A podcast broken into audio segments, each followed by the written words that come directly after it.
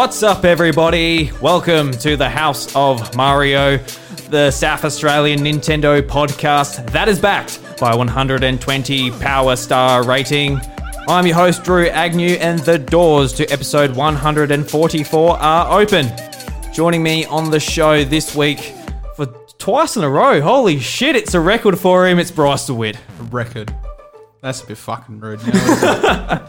See, what, what I like to do each time is uh, think of something just to stir you up, and uh, it works. yeah, but usually 90% it's of the time. Usually it's something like sort of nice, like the beautiful BLT or some shit like that. But now you're just now you're just being you know snarky hey, I've got to get some of my rage out for you leaving me for, uh, for a virus.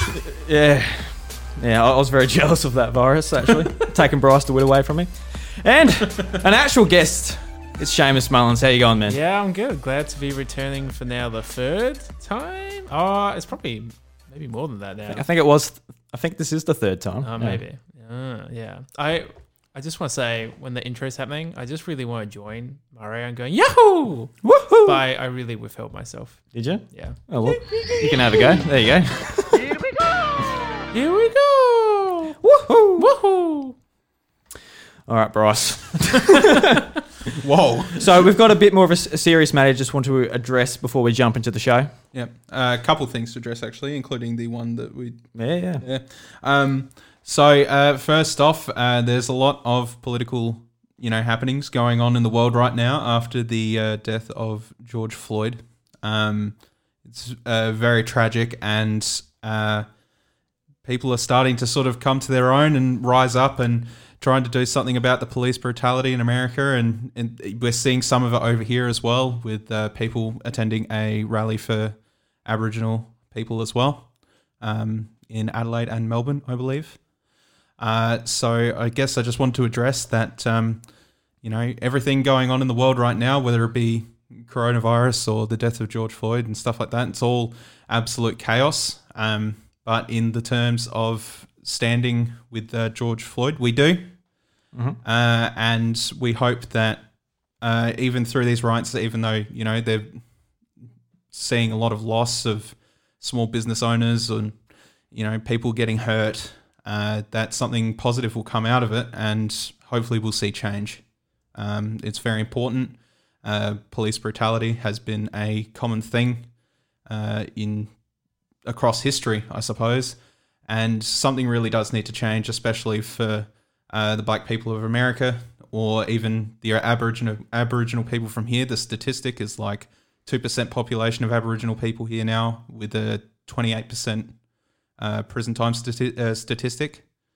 Um, and there's a lot of Aboriginal people here that have died in imprisonment Mm. uh, due to ill treatment and such. And it's very much the same in America. So it's it's a huge deal. Um, there's many places that you can. Uh, there's many ways rather that you can support the uh, cause, whether it be through donation or even just uh, speaking out and being in support of change.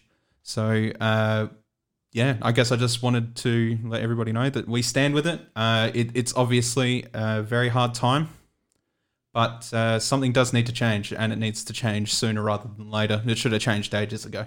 So, yeah. Absolutely. Mm-hmm. Well said. Yeah. Uh, so it's been a it's been a pretty crazy time uh, on with Apple podcast reviews lately. So we sort of we said a couple of weeks ago that we charted in the uh, Apple podcast charts for Denmark. Uh, then we got a review from uh, one of our listeners, Jacob. And then later that week, I don't know how and I don't know why, but somehow we managed to get to number one on the Denmark podcast charts, which was just absolutely incredible. And since then, we've actually got some more reviews from people in Denmark. So this is a review from uh, also Denmark, and it's titled "Another Another Message from Denmark." And they say Daniel shared your podcast on a Danish Nintendo Facebook uh, fan site. I've listened to the podcast for non-stop. Listen to this. Uh, listen to this podcast is going to be a regular thing for me from now on. You guys are exactly what I've been searching for. So thank you very much for that review. And we got another one uh, titled "Chiming in with the Danes." So my morning commute will be significantly improved from here on out. Thanks for the show. Uh, so it's just uh, been incredible because you know we're such a um, small podcast, just recording it in our um, spare bedroom type of thing, and to get to number one of anything, let alone uh, a chart on Apple Podcasts, is just incredible. So thank you to all of our listeners in Denmark. It's absolutely incredible we Oh. could get there. Like, And and a, and a special thank you to uh, Daniel Jacobson for actually sharing us in a Danish Nintendo group, and yeah, Yeah. know, really really pushing the note. Uh, it's it was, you know, eye opening to see that happened this week unfold. Um, when we talked about it, we were sort of like uh, thinking, you know, we don't really get like we get a decent decent uh, decent chart rating for Australia. Uh, but we've just absolutely smashed it in a country we're nowhere near close to, which we never really thought that would happen. Yeah, Uh, so, absolutely. yeah. Yeah, so if you'd like to leave us an Apple Podcast review, it definitely helps. And if you're not on Apple Podcasts or anything, you can follow a link. Um, I don't know the exact link, but it, I think it's the House of Mario uh, dot uh, Simplecasts. And that will be changed to just the houseofmario.com. And if you go down the left, you can go to Recast. And through that, you can actually take clips out of any episode of the podcast and download them or share them to social media. Um, so that really helps just share the word and get the podcast out there to anyone who might be interested in listening to it. Yeah, if you've got your favorite moment on the show and you want to take a take a snapshot of it and share it to Twitter, you can do that, Yeah, and it's awesome. Yeah, yeah. So let's uh, let's jump into some discussion, guys. So Xenoblade Chronicles came out, um, I guess last Friday. Uh, unfortunately, we have not got an opportunity to play it yet, which is a bit of a shame since it's uh, one of Nintendo's big releases, I guess, since Animal Crossing, since it's a pretty scarce year. yeah. Um, but you've got it in the mail. Uh, I had a busy weekend. Seamus, were you, are you interested in Xenoblade at all, or given it a pass? Um, I am actually. It, it looks like something I'd be really into. Uh, and it came out on the Wii originally. Yes. Yes, it did. Yeah, and I never had a Wii. And then did it get brought? I don't think it came to Wii U, but it was on the 3DS. yeah, it was on the 3DS. Yeah, yeah. and I actually bought um, a copy for it for my 3DS when I had one before I traded that in for a Nintendo Switch. The shame, but you know, uh, worth it. Not really. Got to make your money work for you, man. yeah that's. Um, and the thing is, because you know, it's like a big open world third person action RPG, you kind of need two dual sticks for it. And the, like, I had uh, the 3DS like new, so it had that tiny little Yeah, the nub. nub. yeah, and like I tried it with like another game from memory, and I just I just knew I wasn't gonna have a good time playing Xenoblade with it, so I never actually did. Yep. So to see it remastered uh, for Switch is is really cool. I, I'm I'm pretty interested to check it out. However, I did watch the trailer for it, and like personally, the English voice acting really put me off. Like I just yeah, I just did not did not like it at all. And you know, it's personal opinion. It's not saying it's bad necessarily, but just I was just like. Mm, uh, so I'm hoping that like you can just play it in Japanese voice acting.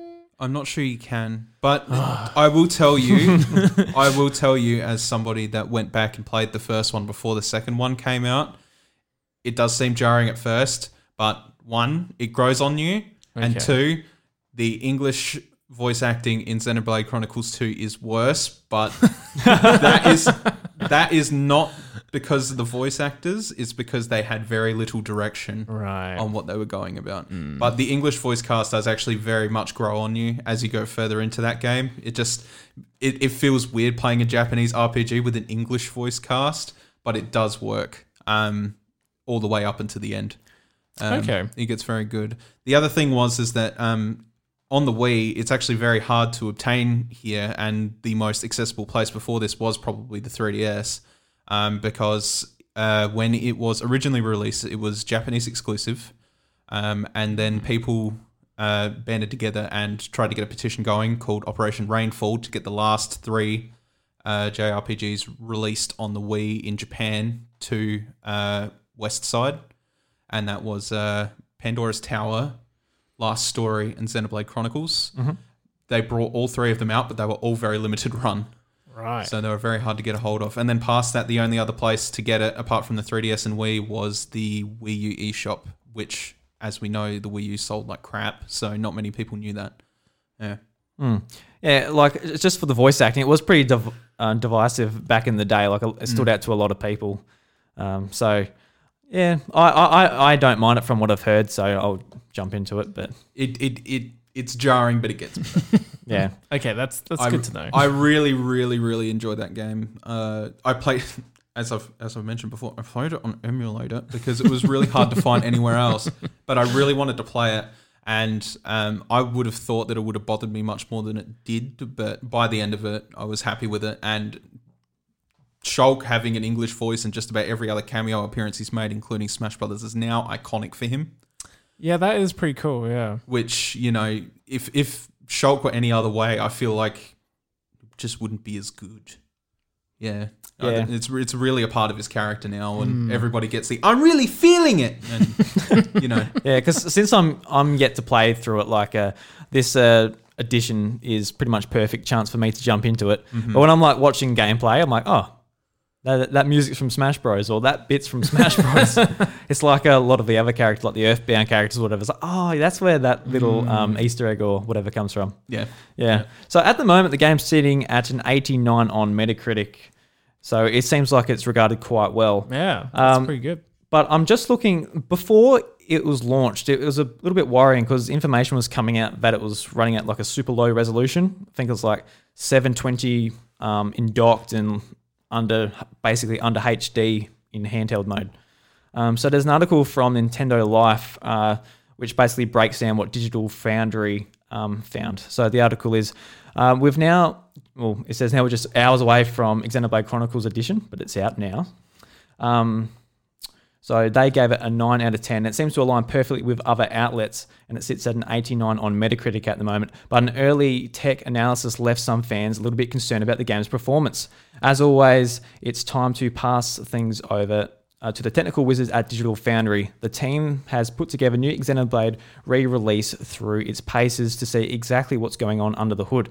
Uh, the video below Digital Foundry notes that the internal report was indeed correct. Just like a Xenoblade Chronicles 2, the game maxes out at 720p when docked and can drop down to uh, 540 and sits between 540 and thr- uh, 378p in handheld mode. Very uh, s- a Whoa. specific uh, Yeah. thing. yeah. And uh, that that sort of um put me off of it a bit. Like like I said, I haven't played it yet on Switch, but that seems like a super low resolution. Yeah, that's a little was- disappointing. It was a really big problem with Xenoblade Chronicles 2, and Mm. to be honest, it makes it an absolute bitch to play on the light. Like, yeah. really, would, yeah. you you the screen being a little bit smaller in the light probably diminishes it a little bit, but the fact that you can't like put put it in a dock and play it on a TV makes it so much worse. And like, uh, I went and played through two anyway, like that. I played 160 hours of two, so you know I can I can say pretty well that I dealt with it, and it did suck. But you know the time that I spent playing it on the TV, it looked great, and you know a lot of people sort of had criticized the first trailer when it come out because they're like, oh no, you made it look more anime. Now I'm not interested. And everybody's just like, bitch, you're playing a JRPG. Yeah. Please just give me a fucking break because that game looks gorgeous now. Like if you go back to the Wii now, yeah, sure, it doesn't look as anime, but it also looks very old Yeah. uh, because yes. they really tried to push the technical limits for that game on the Wii, and to a degree, they've had to do so on the Switch now with all the graphical upgrades. Um, because the areas are large, the world is very beautiful, um, but something that uh, Monolith has always very much prioritized is scale and you know some nice textures uh, over than just making everything sort of run at its absolute best. They want the world to look like really fulfilling, beautiful, huge. Uh, Yeah. You know, their work on Breath of the Wild that was the same way. So, yeah, it it is disappointing, but um, yeah, I've come to expect it from Xenoblade Chronicles 2. Yeah. Here, here it does say that uh, it looks it looks better than Xenoblade Chronicles 2 in handheld mode, but um, yeah, that's up for I guess debate just when we actually get to play it. Well, I would argue that the areas in Xenoblade Chronicle One's uh, Xenoblade uh, Jesus, I can't talk tonight. Xenoblade Chronicles One are bigger than the ones in Xenoblade Chronicles Two. Right. So you know, for them for them to step up and say, you know, oh well, it's running better than two. That's still an improvement because the areas in one are bigger than what they are in two. Right. Yeah. That that is a little disappointing to hear for me because I'm one of these people that play like 95% of the time in handheld mode just because I just love that. I love playing in bed and on the couch and in various weird positions. Um, and so handheld just works for me. yeah. Um, but I guess an important thing to, and I sort of forget sometimes is, you know, the, the wonder of the Switch is that, you know, you can just dock it and play on the TV as, as well as it being an awesome handheld um, companion console. And in situations like this, which is like kind of a AAA RPG open world game, it's kind of like it's gonna look best on TV Yeah. anyway. Yeah, yeah, yeah. And then you want to ex- experience those beautiful environments on, on the big TV regardless. So it makes sense to play it on TV, and that's probably where I would end up spending a lot of my time playing it. So it's good to know that, you know. Still run better run- than the yeah. 3DS copy I own. Trust me. yeah, yeah. so can't complain too much. Yeah. Yeah, yeah, because I, I can see myself playing this ninety percent in handheld mode. So um, when I get my hands on it, we'll see uh, if it puts me off or not. Probably not because you know I, I played 3ds and all that back in the day. So yeah. yeah. you know it's not going to be too much of a stretch. But um, you guys out there who have uh, played the game already over the weekend, you will have a lot better idea than us because we're yet to play it. Yeah, Um, we'll but- get there though. Blame the postal service for Bryce and Yes, it's supposed to be coming tomorrow, and nobody's going to be home. I hate it. It's funny because you're actually going down to where the shops are anyway, but you're gonna miss the postman, so you won't get your Yeah, get your copy. I'm thinking about hitting the option that says "leave in a safe place" on my thing. Yeah, You know, it's like it's a game. It's not like it's leaving like a computer or something. no, Like no. yeah, so shouldn't Yeah. be too bad. And then Drew's just outside Bryce's house all of tomorrow, just waiting. yeah, that's a good point actually. I'll I'll save myself eighty bucks and I'll just go around the Bryces and get it for free. No, shut up. no. I'll be like, did you get the did you get your copy, mate? It's like, no, no, oh, that's a shame. That's a shame. I've been loving mine. Oh. Yeah, it's great. so, Drew, Drew, did you buy a physical? Yeah, I ended up deciding to buy a physical. It's a bit, bit cheaper. It was on special. A bit closer as well. Didn't have to drive half an hour. It was only actually a five minute drive to your place. I mean, the shop. Okay. Yeah. All right. All right. So, guys, um, been playing anything interesting over the last week or so, or year? I don't know. I guess I guess I can start first. I've um, I've uh, just been, Jesus, I've just been playing Pokemon Go. Still, uh, got pretty obsessed with that over the, the May, where they've been holding all the events each each month. That's uh, sort of finished now, so I've been more relaxed on it. But um, really, really enjoyed all the research over the last four weeks. They did a basically different um, uh, research task, Seamus. So each week you complete it and you get a legendary and you get items and that from it. And uh, if you complete all of them uh, in a week or so, you get access to an exclusive one you only get if you finish all of them. Or buy a pass. Or buy a pass. I think it's eight eight dollars American um, for that pass. So I guess you save you get it. You get some exclusive stuff too if you actually complete it rather than just buy it. Ah, that's good. Yeah. So I uh, just been doing that, and I added a heap of friends. I uh, put out my uh, friend code for Pokemon Go on Twitter, and just like literally sixty something people added me, just like random people. People must just follow the Pokemon Go hashtag just to add friends, so they can exchange gifts. So uh, I'm exchanging gifts like crazy, and that seems like a really good way to get experience points as well. So, so what are the things that you can do with friends online then on through Pokemon Go? um, basically what you can do stuff if you're local, but a lot of them are. I got a lot of um, a lot of them are from Japan and stuff like that. So I probably I'll assume I'll never see them to trade my growler for something. But uh, basically, you just exchange gifts and you can get items through that. And at the moment, because of uh, you know coronavirus and people being stuck inside, they're uh, allowing a lot more items to come from those gifts. So I'm just like in Pokeball heaven. Like usually it's like quite hard to accumulate heaps, but I'm actually deleting Pokeballs to make room to open more gifts. Like it's just um absolutely crazy. Yeah. Yeah. So yeah, um finished all that and looking forward to the. I think it's Genesect in the next one. It's Unova themed, I think, for the fifth generation. So yeah, looking forward to that. I don't really have much to say. I just sort of been, you know, I go to the shops, I pick up Pokemon Go, I do that, and been playing a bit at home just for the changes they made as yeah, well. yeah. Well, if you go on Drew's Twitter, which is iDrewby, you can see him posting about it very often. Right, right. And, well, recently. Well, there there was a week there where I was just getting shiny after shiny, and You just you can't help but a bit of a shiny flex, brag, bit of a flex every now and then. hey boys, look at this uh, Pikachu I found. It's a bit darker colour. How do you like that? Oh. And everyone's like, oh, nice. Nice. Hit that heart button, retweet, get it circulating. Let's go. it is funny with that Pikachu though. It was a shiny Pikachu, but it had a Umbreon hat because it was um themed in the in the for the Johto week. So it had a Umbreon because it was the most popular Johto Does Pokemon. that, does that make it more rare or? Makes it very rare. Oh wow. You'll never, you'll, you won't be able to get one ever again, unless they say, unless they accidentally s- flip the wrong switch at Niantic and Delete everything. yeah, no, don't do that. don't do that.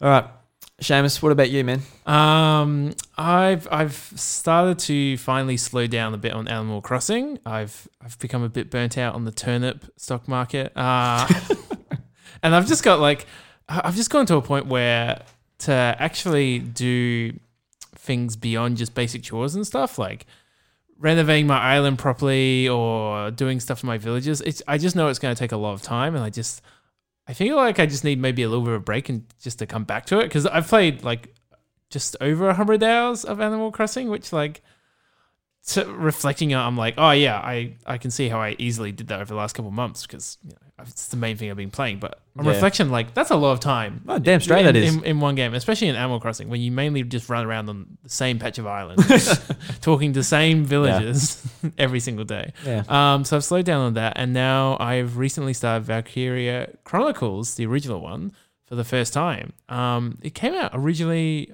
on the PS3 from memory Mm. and was ex- an exclusive there Yeah, it was. for a Yeah. period of time. Yeah, because I remember a lot of people talking it up and a lot of like best of PlayStation 3 game lists and stuff for a while. But now it's just on everything. It's on PC, on Steam, and now on Switch. Um, and I've seen a few friends streaming it and playing it recently, and I've always been interested in it. I'm a big strategy game fan, and it just I finally just got pushed over the edge in, over the past week or so, and just decided to just jump in, and I'm really loving it. I'm really really enjoying it. Um, it's funny. I've recently seen and played a few Japanese games, and I've just been taken aback a bit by just how crazy the tone is. Often this, like, so one example is Yakuza, another example is Valkyria Chronicles. Often dealing with pretty serious tones, like Yakuza killing each other, or like a war and racism in Valkyria Chronicles. But it's very much always offset by. Look, we found the pig when we're off to a battle, and the pig's mother died, so we'll just adopt it now and it's very cute. And it's like you go into this battle and like and if any of your soldiers die of your squad like they're dead dead for good. Like it's permadeath. Um and so it's some somewhat like XCOM so you get very attached to your characters and they have their own stories and interactions with each other and they like different members of your team and have a tribute. So you could grow pretty close to them. So you know it'd be pretty heartbreaking if any of them died. Fingers crossed none of mine have yet.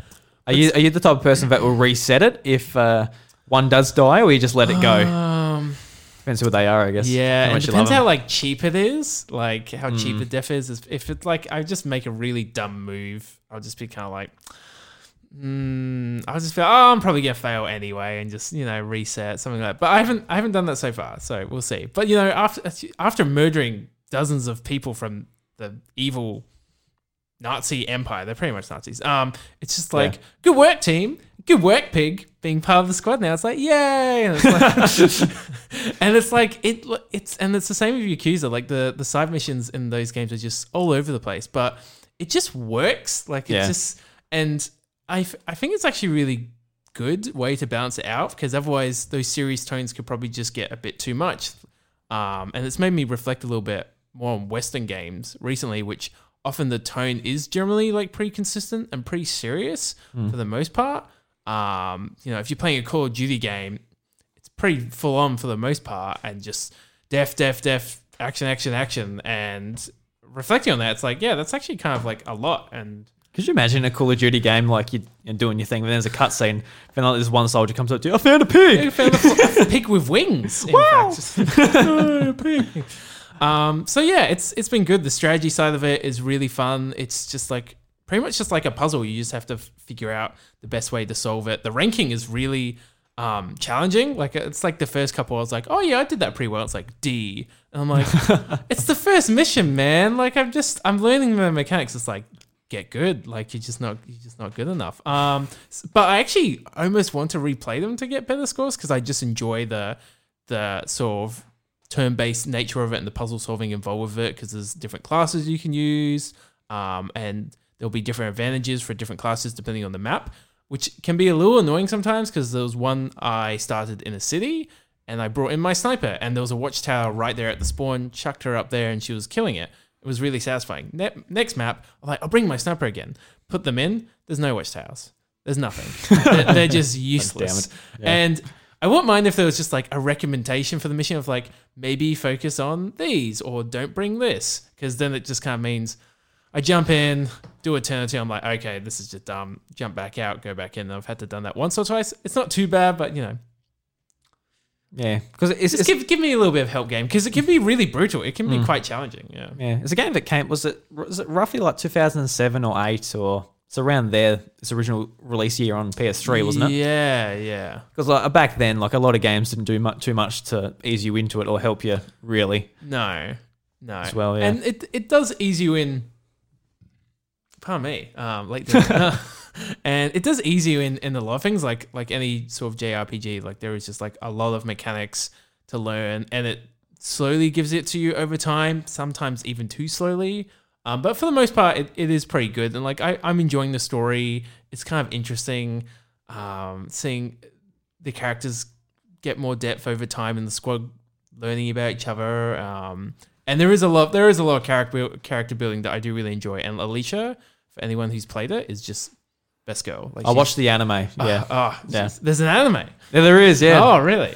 yeah, because not know that. because I want I wanted to play it back um, before I had to play PS3, and I, I found out there was an anime, and that's when we were downloading anime all the time at school. Ah, right, so I found out there's a Valkyria Chronicles anime. I'm like, yeah, it's fantastic. I'm Um, gonna have to watch it now. Then, yeah, yeah, yeah. No, it's pretty good. Oh. Sorry, bump bump down your table there. Um, yeah, no, Alicia is best girl. Sh- I will not let her die. I will fight for her until the end. Yeah. Yeah. So yeah, that's that's mostly what I've been playing. Um, yeah, and that game's yeah. quite often on sale, like for like fifty percent off. So it's Yeah. like thirteen dollars. Like it's like crazy cheap. yeah, when and it's on well, sale. well worth it. I just decided to buy it for full price, which here in Australia was like twenty seven AUD. Yeah, yeah. And I'm kind of like, I'm very happy paying that. Like, Oh, it's well, absolutely, well worth it. Like, and there's several more games in the series now. The last one, Valkyria Chronicles Four, came out in 2018, so there's plenty more to dive into as well. Yeah. Mm. Yeah. So like, there's only uh, the first one and the fourth one on Switch. The other two are No. they're still locked to PSP, I think.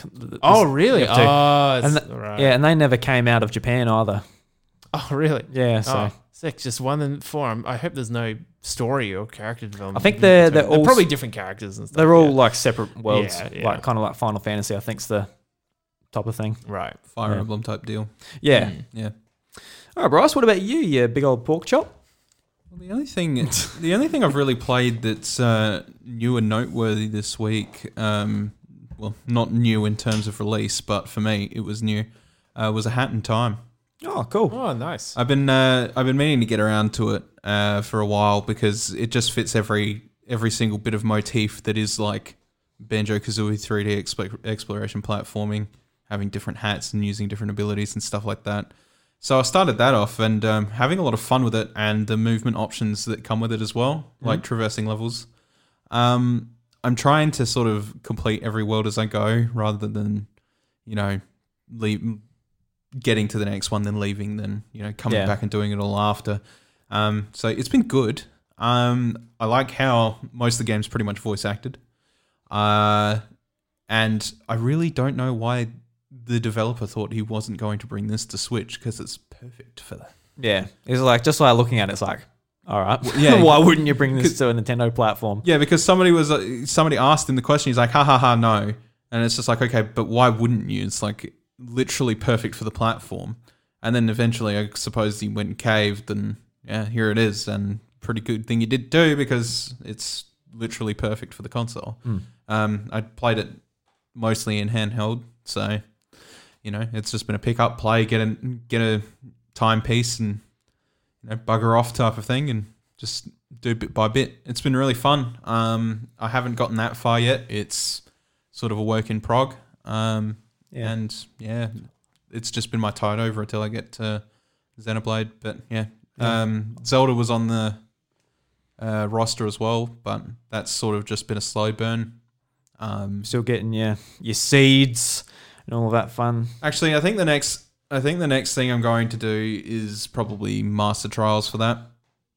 Um mainly because I went and got the master sword and then a lot of people were saying that the the beginner trials are actually the worst trials out of the lot of them. All right. So I'm trying to beat them. Like in master mode for some reason, for whatever reason it may be. It could just be because of the way weapons are balanced and stuff like that. Um, throughout the trials. Uh, trying to beat the beginner trials is an absolute nightmare. And it's the one where you have to use the most variable ways to kill things. Uh, because your weapons are mostly sticks and, you know, traveler swords. Whereas like when you get to the middle tier, you get start getting stuff that's like twenty six damage points or whatever it may be. Um, and then you get to the higher end and you get a few ancient arrows which you can take out like the Lynel and all that stuff with.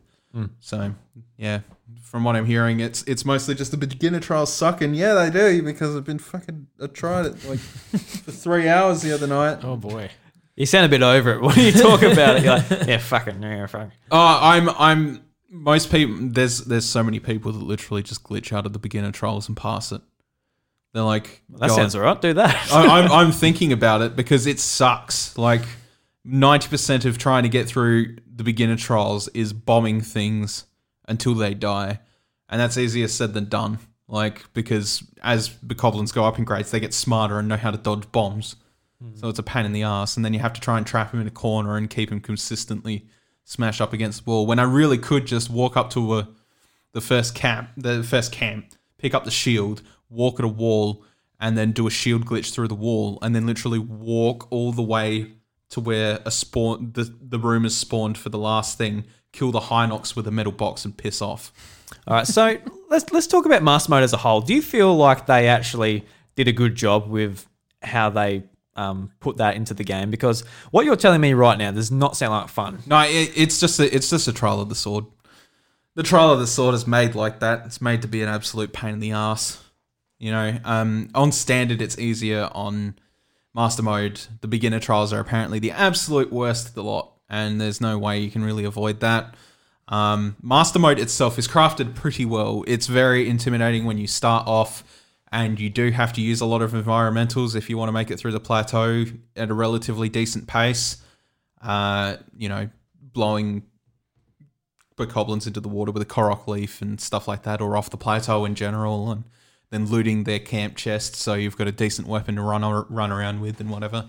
Um, but it does balance itself out as you as you get off the plateau and pick up a couple of stronger weapons and stuff like that. And then I think a lot of it's micromanagement past that.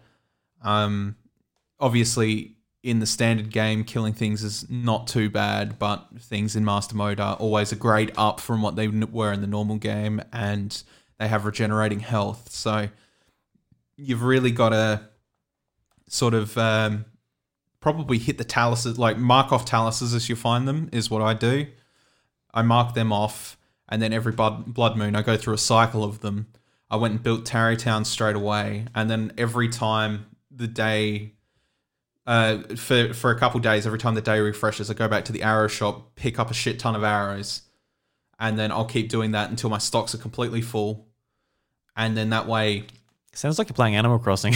well, no, it, yeah, sort of to a degree. But if you pick up a couple of sledgehammers, which you get two of them in the plateau, you can take down taluses really quickly because that's what they're weak to is hammer weapons or blunt weapons in general. So, yeah, you just go take them down. Then you've got all the arrow stock you need. You just need to upkeep your weapon, uh, your bows and stuff. Um, you can go grab the Hylian shield straight away, which obviously saves you a shit ton of time trying to find a decent shield. Um, and then because you've got Tarrey Town built, you can just go buy a new one when you run out of it. And as long as you keep that Talus farm up, you'll never run out of a weapon or, well, out of arrows or shields. And then it's just making sure you grab a couple bows when you see them, and when you grab a couple swords, you see them and stuff. oh. So it's not it's not too bad. You're just got to be smarter about how you how you use your durability and all that. But you the same thing as what most people are saying as you as you get further on in the game and you pick up those weapons that are you know like 50 plus or whatever. It really it's much much more negligible than you think it is. I think you know all the enemies might be up and they might regenerate health, but you've got strong weapons and those weapons are made to kill things quickly uh, even in master mode. So yeah, it's not, it's not that bad. Sounds like you've got a good strategy to win the Hunger Games anyway by uh, all of that. Oh yeah, yeah. You know, just make sure I go and pick five durians from a tree and chuck them in a pot, and there you go. You got twenty gold hearts. Isn't that nice? That is Mm. nice. Don't even have to worry about it. The Hunger Games are nothing. I won't be hungry. I've got twenty gold hearts. Ooh. Yeah. All right, Bryce. Uh, let's move into some news. Now. Is that all? I fight for my friends. My body is still All right, so not much news this week, guys, which is a nice, uh, nice, uh, nice pace to go at. We've had a fair bit of news the last month or so. It's Uh. somehow still been coming out, but this one's from. Oh, this one's just a just a press release from Niantic for Pokemon Go Fest 2020. So what they say is save the dates on July 25th and 26th.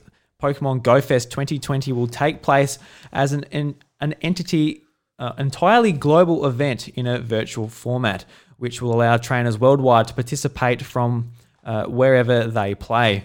Uh, in another first, all ticket holders will be able to attend both days in this two day event. While we will miss the traditional congregation of Pokemon Go fans, we're thrilled to bring a special Pokemon Go Fest experience to trainers. Not only uh, are you in for an exciting weekend of bonuses, Pokemon encounters, and special research, there will also be exciting ways to connect with each other and trainers and experiences and experience other fun surprises throughout the entire summer. So, um, usually for these events, they hold them in a certain place. The very first one was in Chicago, and it was just like a complete disaster. I don't know if you yeah, remember I that do- years ago. remember. It's terrible. Um, since then, they've done a great job of holding these events, and um, usually for me, it's just like, oh, the news comes out and see like a couple of YouTubers do some vlogs there, because that, that's that's all it is. But now, for the first time, because of you know can't you know, leave the state borders or leave the house or whatever the situation of where you live is, they're sort of bringing it to everyone, which is uh, good for me because I'm not going to travel to another country to go and play Pokemon Go No. no matter uh, how many shinies there are. um, but this one will be able to stick here. So we've got no prices or sort of any real information about what's going to be available during the Go Fest and all of that. But uh, really, uh, I'm I'm quite keen to play. it. I know Seamus, you don't play it. Bryce, you What if the tickets are forty dollars each? They'll be pushing it, but I don't know. It depends what's in it. yeah, because so they haven't really said what it's Don't gonna fall en- for that trap. what what it's gonna entail. Still, really, it's just the fact right now that it's gonna be a digital event. Yeah, Hmm.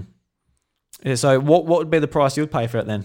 Fifteen. Fifteen. Yep. Max. Australian dollars, not US. Mm. See, I can't pull up the how much the tickets were to actually um, do it before, but obviously it's like a physical location where they set up security and all of that type of stuff. Yeah, exactly. So they don't have to do that. So if they're charging forty dollars, they can stuff themselves. They can stuff themselves, yeah, exactly. but uh, hopefully they're not. Yeah. So, and just a other little bit of uh, Pokemon Go news. So, Zekrom is going to be available uh, starting on the 16th of June. Yay. So, yeah, that'll be exciting. We've uh, we went around catching Reshiram in Millicent, so that's exciting. Did you get a Reshiram? I did. I got I got a couple actually. Yeah. Good. Yeah, I got about one. yourself? I got one. I got one. I'm good with my one. I'm good. I don't need any more than that. So, Shams, I assume you're going to be very excited about getting a Reshiram. you know, I I would be, but Var- Valkyria Chronicles is just taking up all my time. Otherwise, I'd be there. You'll be- you'll be right on I'd top be of it. there, Yeah, yeah. Yeah, it's funny because apparently Reshiram's going to be, or is currently one of the best fire Pokemon in the game. Well, that wouldn't surprise me. It's Yeah. got, it's got a good move set. It's Mm. you know, high stat bonuses. I was I was thinking the other day. I'm just like they wouldn't want to introduce the DNA splices in this game because Jesus Christ, Ooh, could you imagine how friggin' overrun raids would easily be? Just having Mm. white Kyurem and black Kyurem absolutely smashing anything that's weak against them. yeah. Well, they it will be in the game eventually because they've got to you know keep you hyped. Go out, go out in the real world. Go to the main street and spin those poker stops. Yeah, it's going to be like a, a twenty, like a twenty step research task, and it's like catch ten million Pokemon and some shit. So you better better get ready and get Yeah. catching, I guess. Catch 10 million Pokemon. Yeah, that's that's just one step, mate. All right, that's not even that's not even across all of them. That's just the one step. Well, I'll complete it in a couple of days. Should be right. They don't want people. They don't want people to absolutely destroy raids with that high base stat total. No, they, they don't want that at all, Bryce. You're right, mate. Um, Talk so- down to me, bitch. Whoa. Um, so next up is uh, an article from My Nintendo News. The title is Saber CEO says that there's still untapped power in Nintendo Switch hardware. And his quote is that uh, we're big fans of the Nintendo Switch and feel there is a, still a lot of great potential in the hardware and the platform. We have had enormous success so far, launching many titles on uh, Switch and uh, continuing to develop for the platform. We do feel uh, there is more developers can get out of the Switch hardware, and we think fans will be surprised of the upcoming titles for it. So that was from uh, Matthew Karch, the uh, CEO and founder of Saber Interactive. So um, those guys, they were responsible for porting Witcher 3 to the Nintendo Switch. So we know they've got a pretty good handle on um, the. Switch hardware and getting the most out of it. So it's it's a, a pretty cool thing, especially even with um, Monolith Soft and with Xenoblade. Like um, it, it shows sort of the restrictions of what the Switch hardware um, can do, just with limiting its uh, its a dis- or what's it called a display pictures It's resolution. resolution. That's the word I was looking for. Pictures. damn. Display. I got I got pictures. pictures, pixels. I got all this stuff going in my head. But uh, you know, limiting that just so it can push the big open world. So it's it.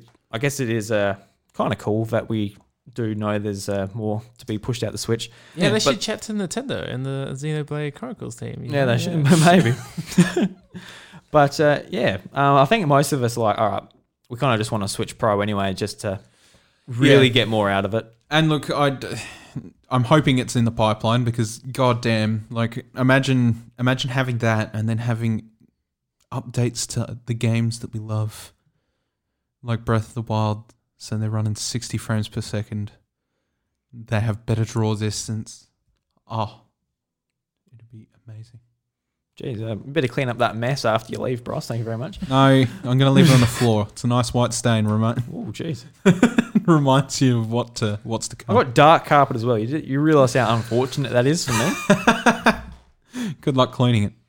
Uh, do you do you feel like we'll get a Switch Pro uh, in the next year or sometime, Seamus? Or? Uh, they keep like. Didn't they recently come out and say that like it's they've got? Did they just say they've got nothing to announce, or that they aren't actively working on it? um, there's, I think it was like there's no new hardware this year. Yeah, I think that's what it was. Yeah, Yeah. yeah, Yeah. So, yeah, that's that's a long time. Um, cons- considering, but um, I guess maybe they, you know, as everyone knows, there's new hardware coming from Xbox, Microsoft, and and Sony PlayStation later this year. So maybe they're just biding their time. They've got a Switch Pro in the works, and they want to avoid all the press and coverage that is gonna be of those other consoles, and then come 2021 when it starts to ease up a little bit and the hype dies down slightly and the and the wars um the soldiers keyboard soldiers go back to the weary Go back to their hole. go back to the hole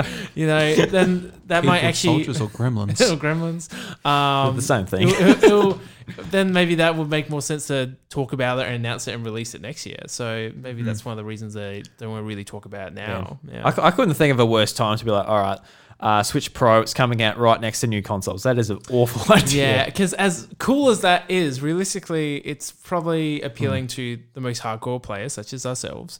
Um, which is fine, like what they did with the Pro and Xbox One X. But compared to you know a whole new console generation um, of PlayStation Five and Xbox Series X, you know, it is just that bit more exciting, of of course, and Yeah. because there'll be launch lineups of a whole bunch of exclusives for them. So yeah, it makes sense to leave it for now. Is it in the works? Like most definitely. Yeah, oh, yeah. yeah. I'm pretty. Um, I'm pretty certain their response for this whole thing, and I've said it before, is going to be a big hit game, and that's probably about it.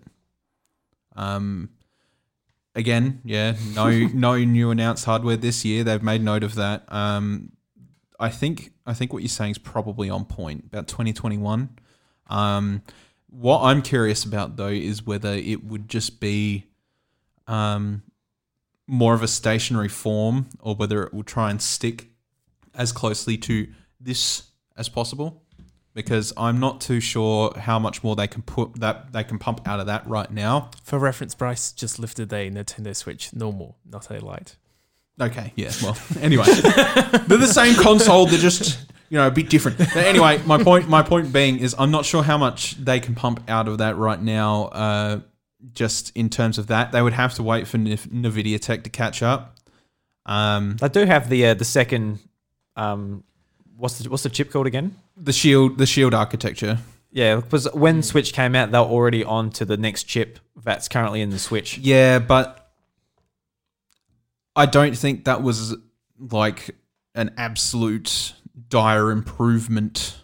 Yeah, I think it was just like it. I think it was just improvement on like battery drain and stuff like that. Yeah, which is what we're seeing out of um, the new Switch and the Switch Lite now. yeah, exactly. Yeah. Yeah. So I, I think like what they've got to do from now on is wait for Nvidia to sort of come out with that that uh, hardware because as we know, like most console generations have ran off AMD uh, tech. So with the Switch working on Nvidia, uh, I have a lot of faith that Nvidia will work something out for the, the Shield tech that can be translated to something that's more beefy for the Switch. But whether that's actually going to be in a Switch Pro rather than a sequel to that console uh, is probably my bigger guess. Yeah, I mean, just with how successful the Switch is, um, in the last financials, they stated that we are halfway through the Switch's life. Like they actually said that. So I think they're going to try and prolong this thing as far as they can go, much like they did with um, 3DS and new 3DS. As as they should, you know. It's a great console. It's just selling insanely well. Like why why wouldn't you? I'm I'm I I would be hard pressed to know or think about how they're going to innovate off do something better than the Switch really because the Switch Yeah. to me is perfect in a lot of ways. They're, they're probably pretty scared because like when they came off the Wii, they're like, oh, you know, we're, we're going pretty well. We sold 100 million of these things They came off, and yeah, we'll, we'll do a similar thing, but we'll put a bit of a different controller out there. They're just absolute flops. So I think they moving from the Switch, they might be a bit timid to sort of move on from it because they know uh, it can turn out, you know, poorly for them if they do a bit of a misstep. Things can change pretty quickly. Yeah. Yeah. Yeah. Um, it's interesting thinking about the Switch Lite actually, and possibly Switch Pro. Is that I previously before the Switch Lite, I would never thought they would do something that would be locked to one way of playing, which the Switch Lite did though, where it's only handheld. And when I think about the possibility of Pro and the fact that it's going to be more powerful, which means it's probably going to drain battery way quicker as well, it being handheld maybe just doesn't make that much sense. And hmm. considering it's also going to be for a more hardcore audience, maybe it makes sense that they do a version that is just like a console TV version. So it's hmm. Yeah. you can play your Witcher, you can play your Zelda at 60 frames per second, etc. But it's only for dock. A stationary console. Yeah, stationary. Which I uh now that this light has happened, you know, that'd be kind of a cool way to like fill out the roster of having a light handheld, one in between, and one that's more stationary. And I'm sure each of them appeals to different groups Yeah. of people. Yeah. Yeah. Yeah, it just uh, it makes me wonder. Like, I don't think they want to be viewed anywhere near the same as the other two. Like, if it just becomes a box, they're instantly in the same, I guess, ballpark as the other two. That's very true. So- I, yeah, I don't know. I, I would argue against that in saying that if they could find a way to create a good architecture between uh, the box and a s the Switch Lite and normal Switch as a uh, portable and box duo, where the cloud saves isn't as restrictive as it is. Uh, you know, you could register both of them as your primary consoles rather than just being like, oh, one of these is my primary console, and one of them always has to be online. Um, I think it's very possible that uh, we could just see it, you know, being its own infrastructure, and then you use the Switch as your portable thing and that at home, and then if you wanted to, you could um, maybe play the Pro on the TV, and then similar like you would if you were docking your Switch, you can move your progress over to your handheld one, put it in sleep mode, and then walk off with it. So you're still getting the benefits of like having a very very pretty game on your TV, and then you're still like, oh, whoops, I got to go out. I need to go get on my train. Uh, I would like to take it with me. So you hit a thing on the menu that says move to portable, and then it goes whoop, sends the data, and then off you go. So kind of like the PlayStation 4 and Vita, but a feature I would actually use. Yeah, exactly. yeah, yeah. So like a, a, a similar thing. Yeah, Yeah. Like the, I, I think uh, something that's come in very handy, handy more than recently is Steam Link for me, uh, and you know to a degree that also worked with. Uh, I can't remember what PlayStation version version's called again. PlayStation Now, No, not the streaming one. The the one Yeah. that streams from your console Uh, to your yeah, I phone. know, I know what you mean. yeah, Yeah. it's just like the PlayStation app does the Yeah, well, it does it anyway. Yeah, oh remote play. That's what you're looking for. That's the one. Yeah. Um, that's that was handy for a little bit with Persona Five because I was just I had I had like a little mount on my PlayStation controller and I could just click my phone in, go to bed, and play. Nice. You know, and it was it was good because it was an RPG. You don't have to worry too much about an RPG. It's turn based. You know, you know whatever, and that was nice. You know, uh, but there is restrictions to that still, where I obviously can't, you know, run down the street and take it with me. How often do you run down the street? Well, look, While playing Persona 5. yeah, exactly. While playing Persona Five, thank you very never, much. be- never because it's not on the Switch. Uh, yeah, exactly. Uh, Atlus do something about that, please.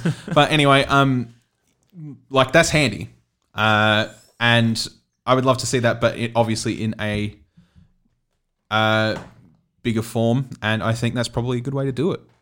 And I think they could pull that off. Plus, we need something that's a little more permanent than that for the future for retro purposes. Well, not retro. We've already had this argument last week. Yeah, that was last week. Yeah, Yeah. um, but you know, this the Switch is not going to last the same way as other consoles will. Eventually, you know, that's going to get old and that copper that copper thing, that copper plate that's inside the Switch is not going to be enough to keep it cool. yeah, it's going to get worn that much quicker than, you know, Yeah. your home console PS4 or Xbox One that just sits there all, all day. Yeah. that's exactly right. So I feel like they need a more permanent solution, um, especially since a lot of people have now bought into the Switch and they would probably buy a Pro version. And the fact that you know a lot of games are selling like hotcakes on the Switch, I feel like having that permanent, more permanent solution for longevity of the Switch's library is probably a good thing. Yeah, no, I think that that makes a lot of sense. Um, and I think Nintendo have the lineup. Like, I'm sure you could argue that they've always had the lineup, but more so now than ever. That you know, if they were, you know, like you're saying, Drew, competing with the big boys, while of also running AAA games really well, they also have just an incredibly strong first party lineup now. In addition to that, Yeah. which some would probably say is stronger than Xbox's first party lineup right now, or maybe even to some degree PlayStation's. Because even though Mario is the main feature of all of them, there is quite a diverse lineup of, of first party games. You know, Mario's just very busy. He's doing parties, kart racing. oh, yeah, it's busy man. Yeah, busy man. Nathan Drake, he just he hasn't done kart racing. He just just shoots people. you know? That's a One time he goddamn shame. I might add. Naughty Dog, it's like your only franchise. Uh, Maybe they're saving their kart racing for The Last of Us after Last of Us Part Oh, 2. I, I, I hope so. No, everyone's getting hyped for part two, and I'm just, you know, I'm just here waiting for Last of Us kart racing. Oh my god. yeah, yeah, because I, I, I would quite like that stationary just box console as well, but I feel like it kind of um mixes their messaging a bit. But in saying that, like we brought up before, that that's what the light already does. It already Yeah, breaks their messaging. so- Yeah, I- exactly, yeah. yeah, I guess it's a bit more in line with what the general messaging of Switch is, and it, it'd be a bit of a difference.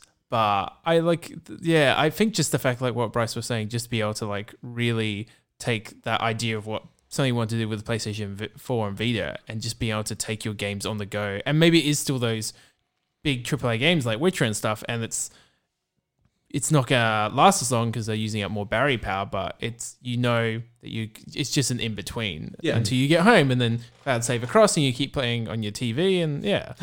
what I want to say is that the very first trailer that shown us what the Switch was, the guy playing Breath of the Wild, he you know, pauses it, goes up to the Switch, picks it up.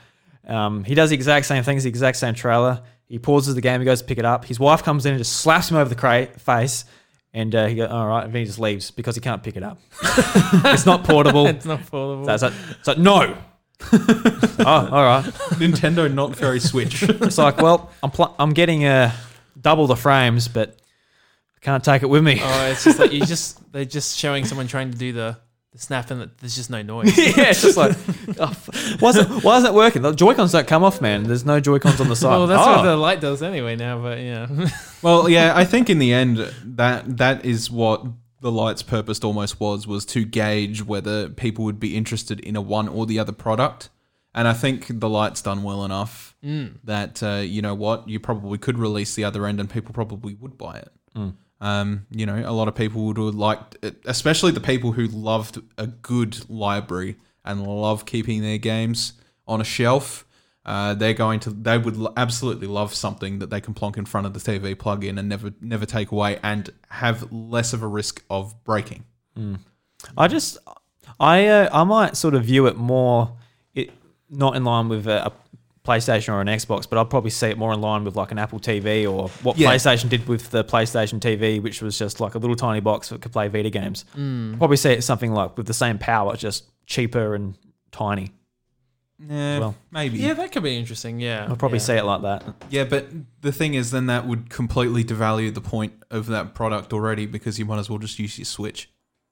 Yeah, but it's, it'll be like a lot cheaper. It'll be like a third of the price because it's got no screen. It like would not be the third of a price, and you know it wouldn't be. Probably not, but No, they could get it down to that without all A the cheaper. parts going on. Yeah. it'd be it'd be Yeah. two fifty at the bare minimum in Australia. I can almost guarantee it. Yeah, but But that's you still a can fair always, bit cheaper. yeah, you can always guarantee we're going to get screwed over. Like that's just Oh, yeah. yeah. that's just a, Well, yeah, You got to yeah. you got to screw over Australia. You got to meet your margins so you can um, make it nice and cheap in the US. yeah, yeah. My point though is, if Nintendo doesn't do it, Retron will. Yeah, that, oh, that'd be cool. Mm. I, I they might get in trouble just for making a Switch um, while they're still selling it. yeah, but my, my point is, is that you know if they don't do it while the Switch is still sort of manufacturing, Retron will probably end up doing it. that'd be cool though. I'm still waiting for that Game Boy they announced uh, late last year. Yeah, Man, I really want that thing. Yeah. Yeah, be well, nice. and I guess although an important point is just what what would their focus be, something like that, or whether it's just a more improved normal Nintendo Switch. Um, because honestly, if they did just announce like even the more the latest Nintendo Switch where the battery power was just a little bit better, I was tempted. Yeah. okay, and, uh, and I, I was I was real tempted. Um, and the thing is, if they just release next year like an advanced, improved version that had better battery life, slightly better performance, and a personal request, Bluetooth, so I can use wouldn't that be a- friggin' Bluetooth headphones? Yeah, Jesus, that's yeah. E- even if it just had that, I would actually almost just trade in because like I almost exclusively use Bluetooth Yeah, same. headsets. Yeah. like um, so such a novelty in 2020 having a device that has Bluetooth, wouldn't it? Just uh, be revolutionary. Um, so yeah, I guess it sort of depends on what they want their focus to be. Really, I could see them going both ways or doing both. Really, so yeah, it'll be interesting to see we should have just hit the rec room button on this conversation. Because this sort of just became yeah, the topic of the show. Uh, we'll we'll go into the uh, other one we discussed a little bit after, I think. No, Um, so we've got one more news story, and this is just a real quick one. So this is from My Nintendo Life, and the uh, title is "Impressive Aerial Shot of Super Nintendo World's Constructive uh, Construction Ah, Services yes. Online." Have That's you guys very seen this cool. photo? I yeah, yeah, have. we've- I think we all have. Yeah. Um, so over the uh, over the past year or so, we've been seeing small cheeky glimpses uh, at what Super Nintendo World will have an offer in the form of elite concept models and long distance uh, uh, photographs. Uh, but this new shot is perhaps the best of the lot. As you may know, the theme park situated in Universal Studios Japan was originally planned to open just in time for this year's Tokyo Olympic Games.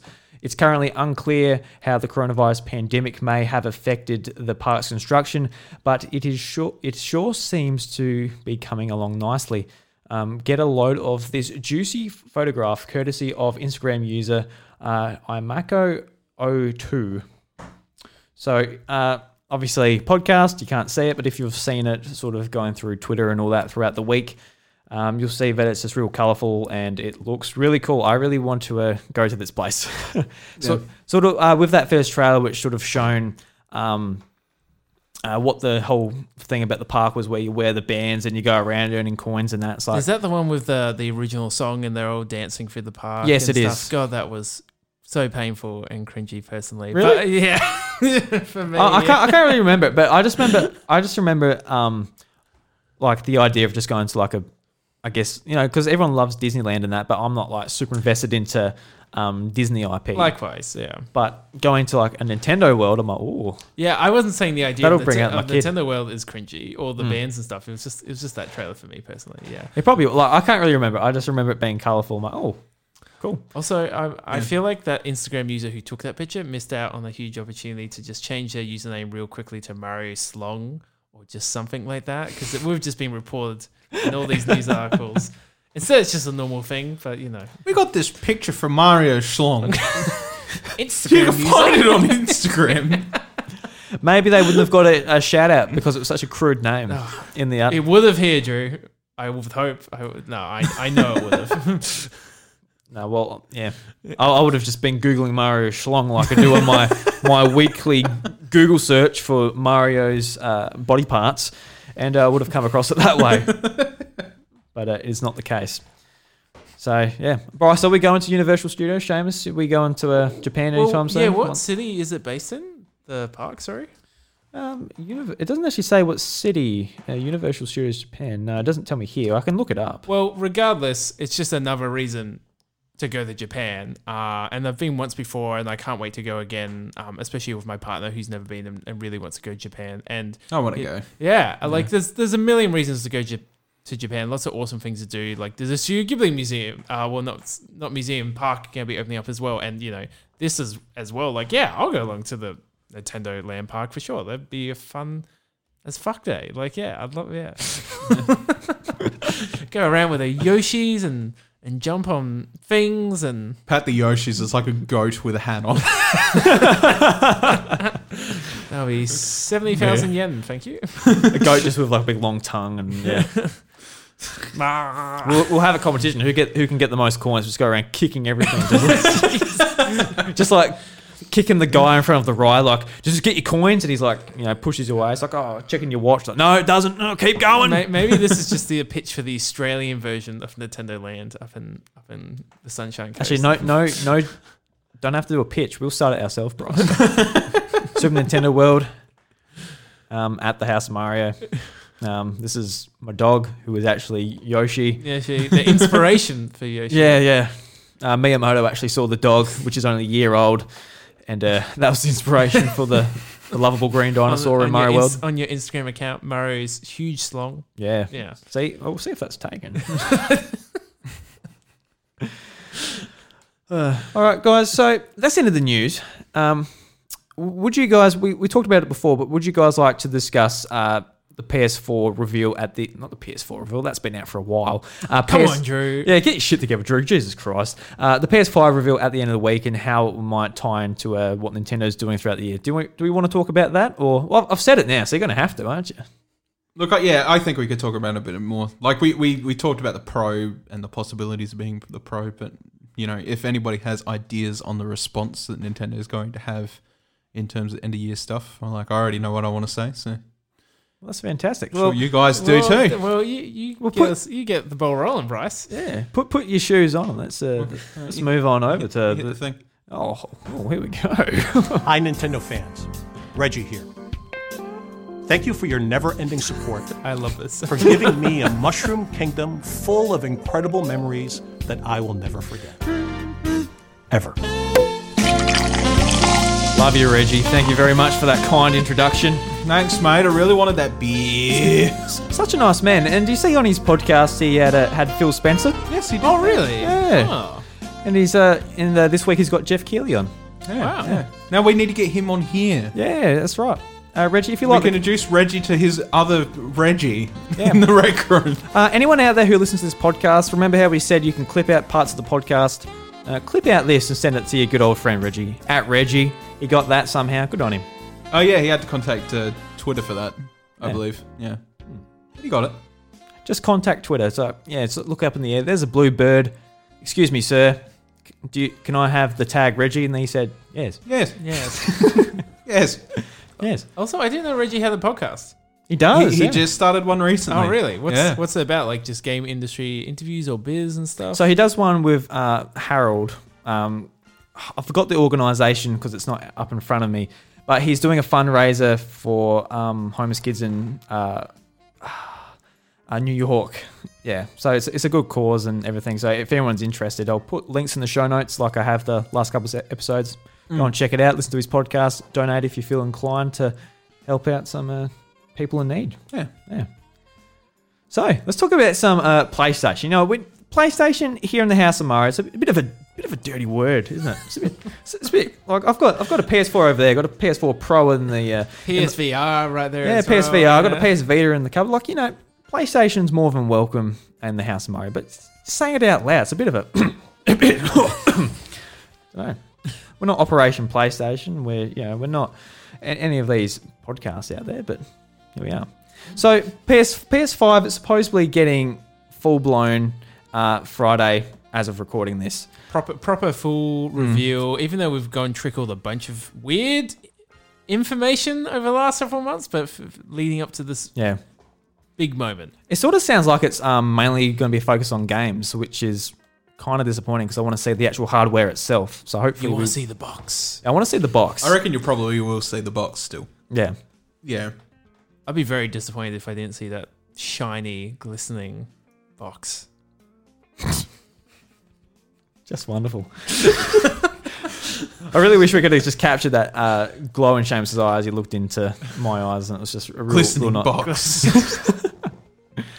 So I guess do we do we see Nintendo trying to um, compete with them this year, or just doing what they're doing, just releasing games? I and- just I just see them walking over to wherever Sony's headquarters are and just handing over the deeds to Nintendo and just just surrendering as soon as the PlayStation 5 is revealed. Drew. No, Just no, giving I'm, up, yeah. I'm sure I'm sure Nintendo's gonna have um, plenty to respond. It feels like they've sort of been holding back on a lot of news so far, and probably a lot of the games for this year. You know, I was looking at upcoming releases just today, and like the fact that Paper Mario is now coming out next month, like a month and a half away, and it was only announced like last month. It's like only like a two month or so period from announcing what is going to be a pretty big game for Nintendo this year, and looks and looks fantastic as well. Um, so I'm sure they've got plenty more up up their sleeves to come. Yeah, because we, uh, Bryce and I have talked about it a bit, and um, I think what they're going to, what their big game this year is going to be, is going to be that um, Mario collection.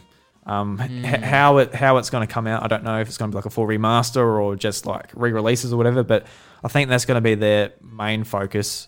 Um, I think Bryce has changed his tune on Breath of the Wild two.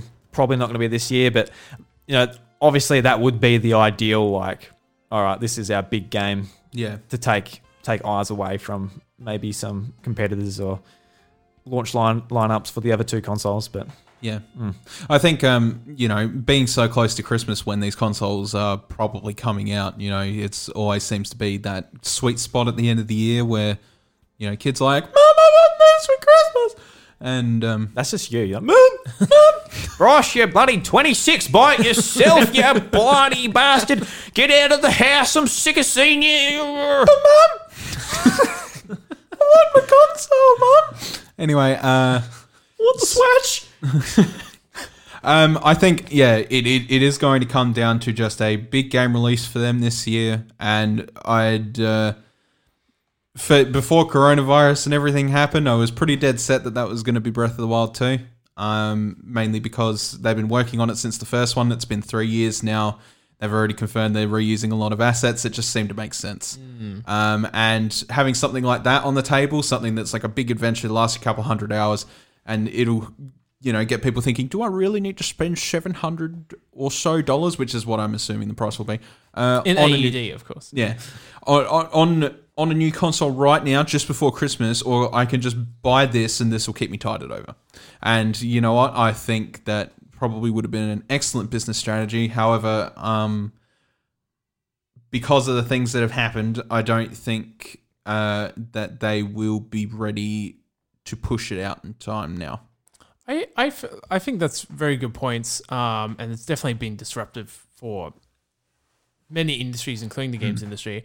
Um, but yeah, I guess by the end of this year, we'll have been three and a half years since Breath of the Wild came out, which is a reasonable amount of time, especially considering they're using the same engine, probably going to be reusing a lot of assets. They're reusing Hyrule. Right. And Yeah. and so I think that's actually still a pretty strong possibility. Um, and it's been interesting hearing from game publishers and studios um, over the last couple of months, and many of them saying the transition to working remotely has been uh, not too bad. Although this is still the starting, you know, still first month or two of it. So after several months of it, if this continues, it could possibly start seeing people get a lot more unproductive over time and, and certain issues start to arise more because it's easier to address short term things over a month or two. But after several months, it, it probably could get a bit harder. But from what I've heard, it hasn't disrupted too many production timelines for studios.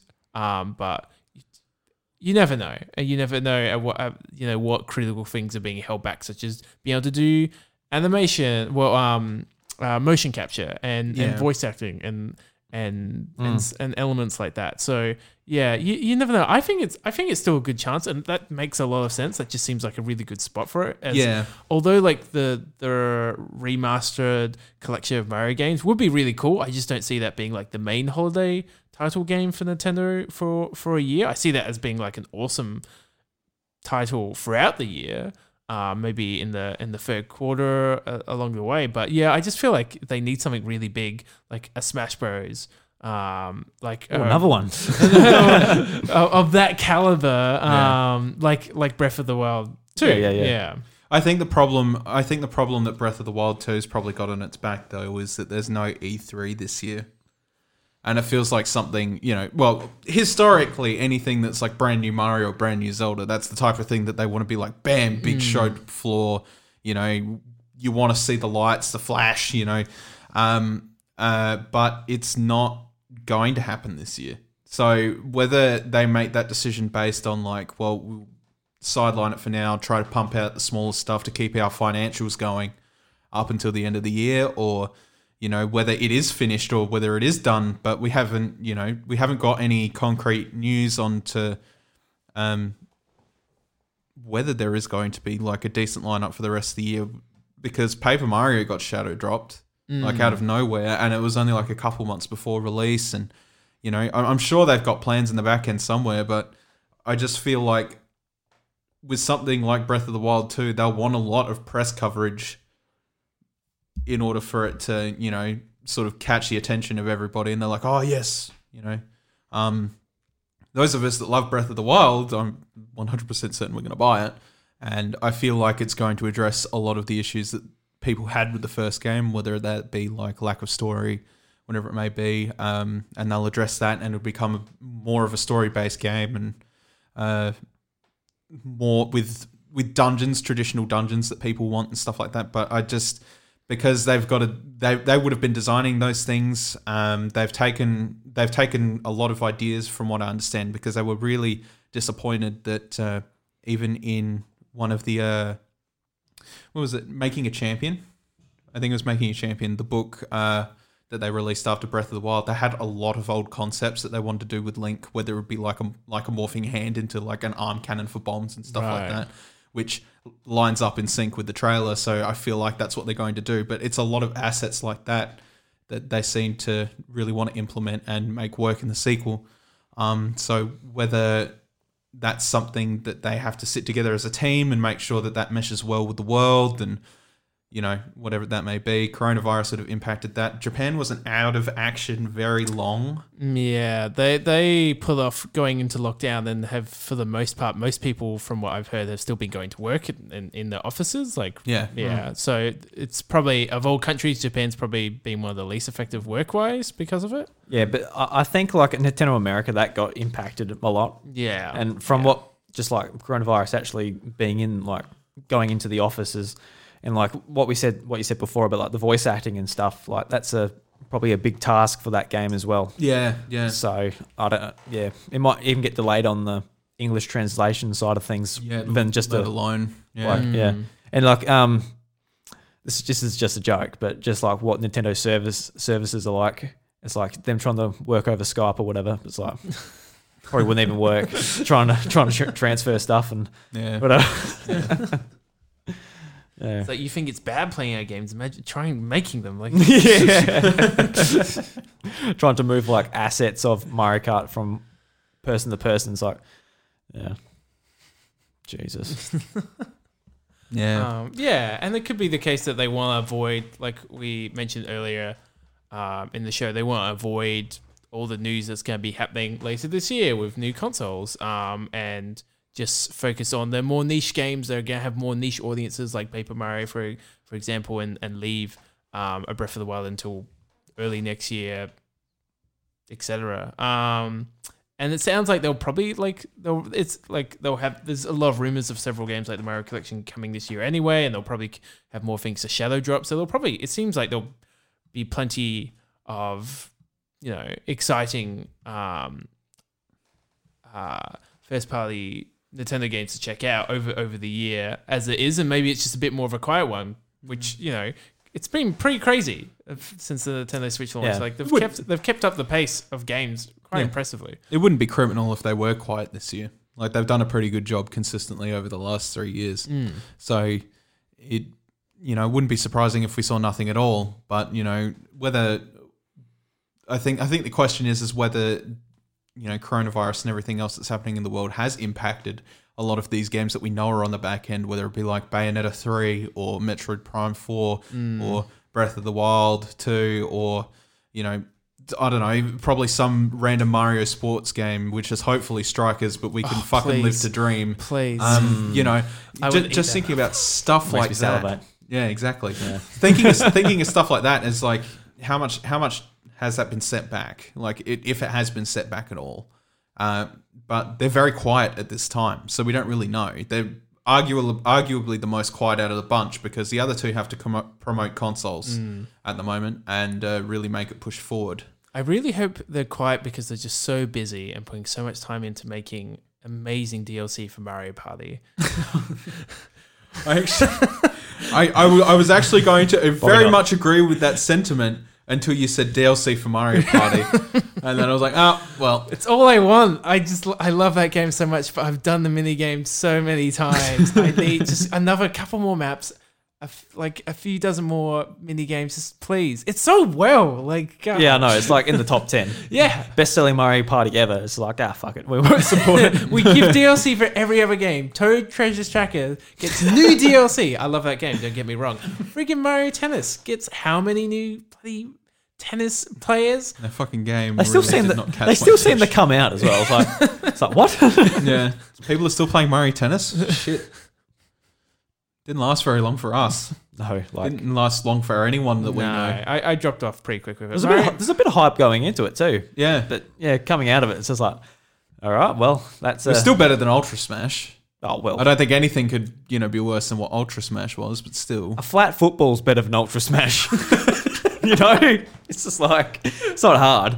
That game was just like want to play tennis, but you Ultra can- flat. You can get big every now and again. That's what that game literally was. Yeah, yeah. Like actually. Yeah. Well, to be fair, the new Mario Tennis game was really good. Although it's probably the single player campaign I have raged in the most mm. of, Yeah. in the past several years. Like it was ridiculous. I think that's honestly what let it down. Yeah, yeah. I mm. wanted to keep playing it, but I was like, "F this!" Like, I, I just didn't want to replay these boss fights like so many times. And sometimes it would take like half an hour plus. Like the the matches would go for it, and I'm just like, I just don't have the energy No. to Yeah. keep Yeah. up this pace. Like, yeah, Yeah, it, got, it got pretty hard. Like it was pretty unnecessary how hard it got Yeah. and how quick it got hard. Yeah. Even just Spike in the first couple of le- like past the first couple of levels, even he was just an asshole. like I don't know why he was such an asshole. He just was. I can imagine like you having a quote on Metacritic for Mario Tennis. Spike is such an asshole. Bryce DeWitt, co-host of the House of Mario. Uh, yeah, so like um, we've, we've got a fair bit of stuff this this month coming in June. So we've got um, we've got an Arms character coming to Super Smash Bros. That's gonna Ah, that's gonna drop any time. Probably maybe a, a cell phone video from Sakurai explaining what's going on. Just Um, cracking jokes every left, right, and center. yeah, that, that, that is actually pretty funny. I do enjoy them. Yeah, I, I enjoy them too. And we got we got Pokemon DLC coming out as well, true. Which oh, is- I have forgotten about that. which is Okay, adding a actually. bunch of new moves and new uh, Gigantamax new forms. area to explore. Yeah. Yeah, I still need to buy, buy, buy for both of those. I, yeah, I I have not- I, haven't either. Yeah, I bought it straight away because that's like I I knew that is exactly what I wanted them to do, and they did it, so they got my money. Yeah, I, I Yeah. mean, for both cases, like obviously, you know, big Smash Bros fan here, Mhm. and uh, I agree with the sentiment on having the extra content through DLC rather than a third version on Pokemon. So, you know, it was it was like, well, I'm gonna buy that, but I just, I think because of the coronavirus and everything, they've kind of just gone under the radar for me, and I've not thought about it up until now. Yeah, when you've Yeah. actually said it that they're coming this month, yeah, yeah. like shit. It's in the back of my mind too, but yeah, I just remembered it like coming on now. Yeah. Because like uh, to be honest, like Smash DLC and Pokemon DLC, that's like you know that's what I'm after. That's really, I don't need a brand new That- game that's even a sell necessarily. straight up. Yeah, Yeah, yeah. Even Zelda DLC was a straight up buy for me because it was like, Oh, more, yeah. more Breath of the Wild content. Sign me up. just what we need. More of that fucking huge game. Oh, yeah. Be like Witcher DLC. It's something like, to distract us from hunting Hestu shit. Essentially, yeah. Rest in peace, Mario Party DLC. yeah. Sorry, yeah, I don't think you're getting it. we played one match of Mario Party before we did a podcast, the podcast episode on Mario Party, and it was the most fucking rigged match of Mario Party I've ever played. Couldn't believe it. Wario moved. We played a 10, spa- 10 turn match. M- Wario moved a whole total of six squares the entire match because he kept getting sent back to the start. Wow. And he fucking won. He like won all the bonus stars. He won every single bonus star and won. And then I was like, well, I'm not fucking buying this game. Okay, Didn't what- you buy it? No, I did not buy it because I was like, that is bullshit. Okay, Put you off the whole thing. One, that is amazing. It, it Um, really was. it was incredible. And and and two, I feel like every Mario Party game is rigged, of course it is. but like that's Yeah. that's crazy. That was Oh my beyond God. rigged. He did not win a single mini game. He just like move move the least amount of uh, spaces. Wario, here's a star. Uh, Collected the least amount even- of coins. Wario, I didn't here's even a know star. they would give awards for that. Like, yeah, yeah. Yep. He just got like Normally it's the move the most or gone the most coins. Yeah. it was just like all three of them were like th- do the least, and that was what he did, and he won. That's like Yeah. the ultimate participation award for like if a kid's just screwed up. the match, it's Participation like, to the point you win. You win, and it's like, but I did nothing. You won. Yeah. Congratulations. Congratulations. Yeah. Nah, that, that that was the first round of Mario Party I played of Super Mario Party, And and, the then last. after that happened, I was like, no, I'm not buying this game. not if not if that shit happens. Like Mario, like board games enough. I really want to see your Metacritic page. just like Super Mario Party. Wario's a prick. But why the fuck would you program a game to be like you did literally nothing and came fourth in like every single mini game, but somehow still won. So what? He would have got least coins collected, Because it's Mario Party. Least least spaces moved, and most lost mini games. All right, so um, you're not impressed with the game. How would you improve it through the DLC Seamus so desperately wants? Please, Bryce. Uh, well, first of all, yeah, and more boards. I think that's an absolute must because there was only a few from what I remember. I think it's just four in total, one of which you unlock as you play. Yeah, exactly. Yeah. Um, and then uh, some of the more classic mini games sort of coming back. That would be cool. Oh, yes. Yeah, I that'd think I think there is a lot of fan favorite Mario Party mini games that everybody's just the like. problem "Oh." is, like, they did that with the 3DS Mario Party.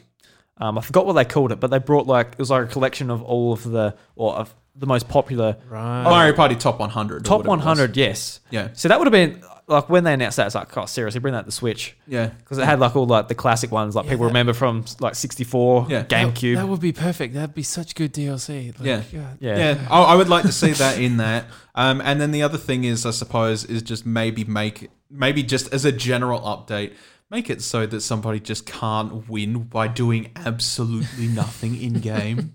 Yeah, but that's it is funny though because it, It was It's funny. funny. I'm not denying it was funny, but we were in head-to-head competition. It was like brazen. There was us and the CPU. We were all going head-to-head, absolutely smashing it, putting in our best, and then Wario just got fucking everything in the end and won. And it was just like, well, fuck that. Like that doesn't make me feel any better. Imagine if like this game was based on progression of winning games and like you would unlock a new board for like coming first in a round of Mario Party, and then something like that happens after wasting 20, like 10 to 20 turns, so like a 30 minute, 45 minute match. after going absolute hardest, playing the best you can in every single mini game, and then that shit happens. Like fuck that. No way. Yeah, so you know, Sony, look out if uh, Nintendo releases Mario Party DLC. I think uh, PS5 is going to be nothing. No, no. I tell you what, Sony will just respond with PlayStation All Stars board game royale, and then you know, oh, it'll be it'll be well, I want that. I want, I want that real bad. Mm. Then we get the same thing all over again. getting her ass kicked by Kratos. It's like, oh come on, he didn't even move. Kratos just like he he's he's just like the only character in the game that has the ability to use a move that kills everyone, like uh, like just like battle royale, you know. Just like hit a button as Kratos and you'll pretty much win. It doesn't matter how many power, like how many fucking bars you've got, you win. no matter how many bars. You fucking did. You remember the balance of that game. You can't tell me you don't remember the balance of that game. Oh, it's good balance. Seamus, the balance of that game. It was interesting. Interesting. it wasn't balanced. It was, it was not balanced. No. I, I remember the lead up to that game, just really hoping Kat from Gravity Rush was going to be in it, And she was. and she was in DLC after no one gave a shit about the game anymore. Yeah. Yep. Yeah. Yep, because it was Yeah. unbalanced and it wasn't managed. Yeah, unlike you know all the past Smash Bros games, they'll bounce to a T. I'm brawl. not. I'm not Yeah. saying they were. Melee. I mean, Melee literally exists as a, exists off a community that likes a glitch. Like literally, that is. Melee in a nutshell. So, you know, I'm not saying Smash is no be- any better, but the difference between that and uh, that and uh, Battle Royale was Battle Royale was like everything is about super moves, and there are just characters that have shit super moves that they won't fix. So they're immediately unviable. Guys, guys, guys, you know, why, why does it, why does it matter, you know? Smash Bros didn't even make it into Evo this year, you know? What's, uh, it's, You're talking about Melee? by all of it. Oh, well, mm, yeah. I was doesn't gonna have doesn't have strong enough net code to run online. Oh yeah, to, to yeah. compete. Yeah. All Yeah, which All Stars we all know. we all know that's fucking bullshit. We all know that's fucking bullshit. That you know, Smash has that bad a net code that that happens. Mind you, the biggest Smash tournament has happened uh, over the last two weeks. Uh, the biggest Smash tournament that's ever been held. Oh, really? In terms of entry, yep. all right. That's Was the, it in uh, person or? No, Um, no, no, online. So Oh. the Soak Series Invitational by Critical. Okay. Yeah, Critical ran his own, uh, cool. and it had four thousand. He, he set two records. He had four thousand participants enter, and he had the most banned participants in a day, which was two thousand. Wow. Yeah. Wow. Two thousand. Two, what? Yeah. Yeah. Buddy Sakurai would have been fanning those servers at HQ. Holy shit. He's like, we need to up this price from, you know, to 40 bucks or something. Jesus. And I mean, and I mean, this was all from the guy that was like, "What's up, everybody? It's Critical. Oh, yeah. I'm playing Bear Simulator 2015. Let's do this shit." you know, this is from that guy. He went and he went and held a big old tourney, and it it just exploded. And uh, it was co-hosted by Alpharad. Uh, yeah, biggest Smash tourney that's come up. Wow. Hey, cool. I, I hadn't even heard about it, to be honest. same. Yeah. Yeah, no, that's the thing. I didn't either until um, you know, I sort of read about it the other day. It was just the biggest online invitational that they've done, and uh, yeah, I guess you know when you've when you've only got a select amount of people that turn up for Evo and stuff like that. I suppose it's just anybody could chuck their entry online, so they just went and did it. Cool. Yeah, I have nice. to look into that more, yeah. Yeah. We should have compete, Bryce. Uh, I would have, but you know, most of those people would have been stateside, so imagine the lag. Yeah, I, I was joking. I was get, I'll get my ass kicked like so bad. I wouldn't be leaving my house. I watched the Mario combo actually in in the in the highlight video that he put out. It was like an hour and thirty minute song or something. That's a big combo. No.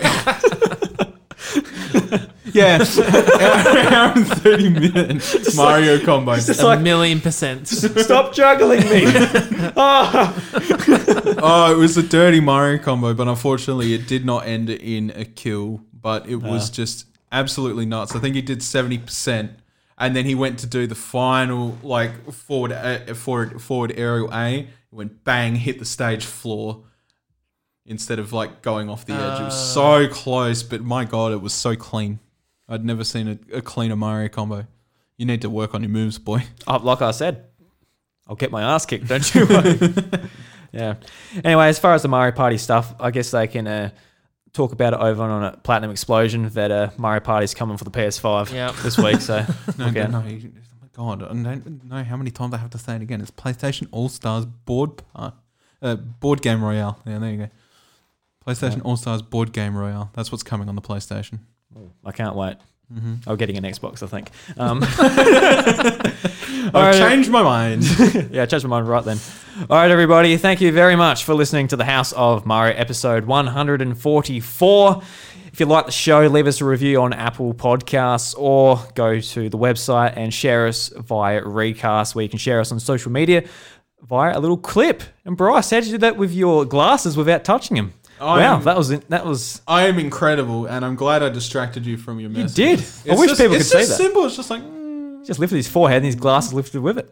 hey, you know. So you can find me on Twitter at iDrewby. You can find the show at the House of Mario Seamus. If someone was looking for you, where could they find you? Um, well, my address is 183. Oh, what you mean online thing, right? right. Do you keep your windows open? Do you Um, lock your back door? some- Oh, mm, uh, you know, Do you hide your kids? Do you hide your wife?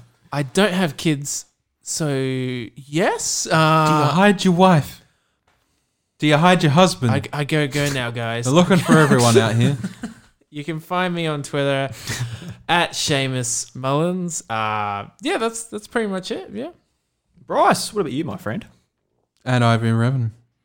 And you can find an invite to our Discord server in the show notes below. I always say below, but it really isn't below on a podcast. I guess on some apps it is. Sometimes you just swipe to notes and it comes up that way. So it's Yeah, like yeah. it's like on top of it, really. Yeah. Remember So- the old additive of YouTubers like going through that transition of like down the bottom from like to from uh what was it the sidebar? It's like oh you can click the links in the sidebar and then all of a sudden you know you look back on those videos these days it's like you can click the links in the sidebar. It's like oh well yeah. You're just pointing to like other It's videos fucking- on yeah. other channels. it's just like oh, Look at this. That other- was their plan all along. Look at this other content creator. I'll click on. It's pretty sad, actually. That's a bit sad. yeah. And uh, thank you very much to our very first Patreon producer, uh, Luke. Thank you very much for your support over on Patreon. And Absolutely. thank you very much. I can't say much more than that. Very much Yeah. appreciated. Hundred percent. And this week's Nintendo Jukebox is the Luigi's Mansion theme, in brackets, from Luigi's Mansion. and it's by the big expecting something a lot more extravagant than that. I like I saw that Luigi's Mansion theme from Luigi's you Mansion. I thought oh man. I thought it was gonna be like Luigi's Mansion in brackets lo-fi hip hop mega mix or some shit. No, because it is from the uh, 8-bit big band, which is really cool. Does really nice renditions of video game music. So, until next week, the doors to the house of Mario are closed. I've got it real, real quiet. That's embarrassing. there we go. The door, the door gets jammed sometimes. You know what I mean? All right, guys. Catch you later.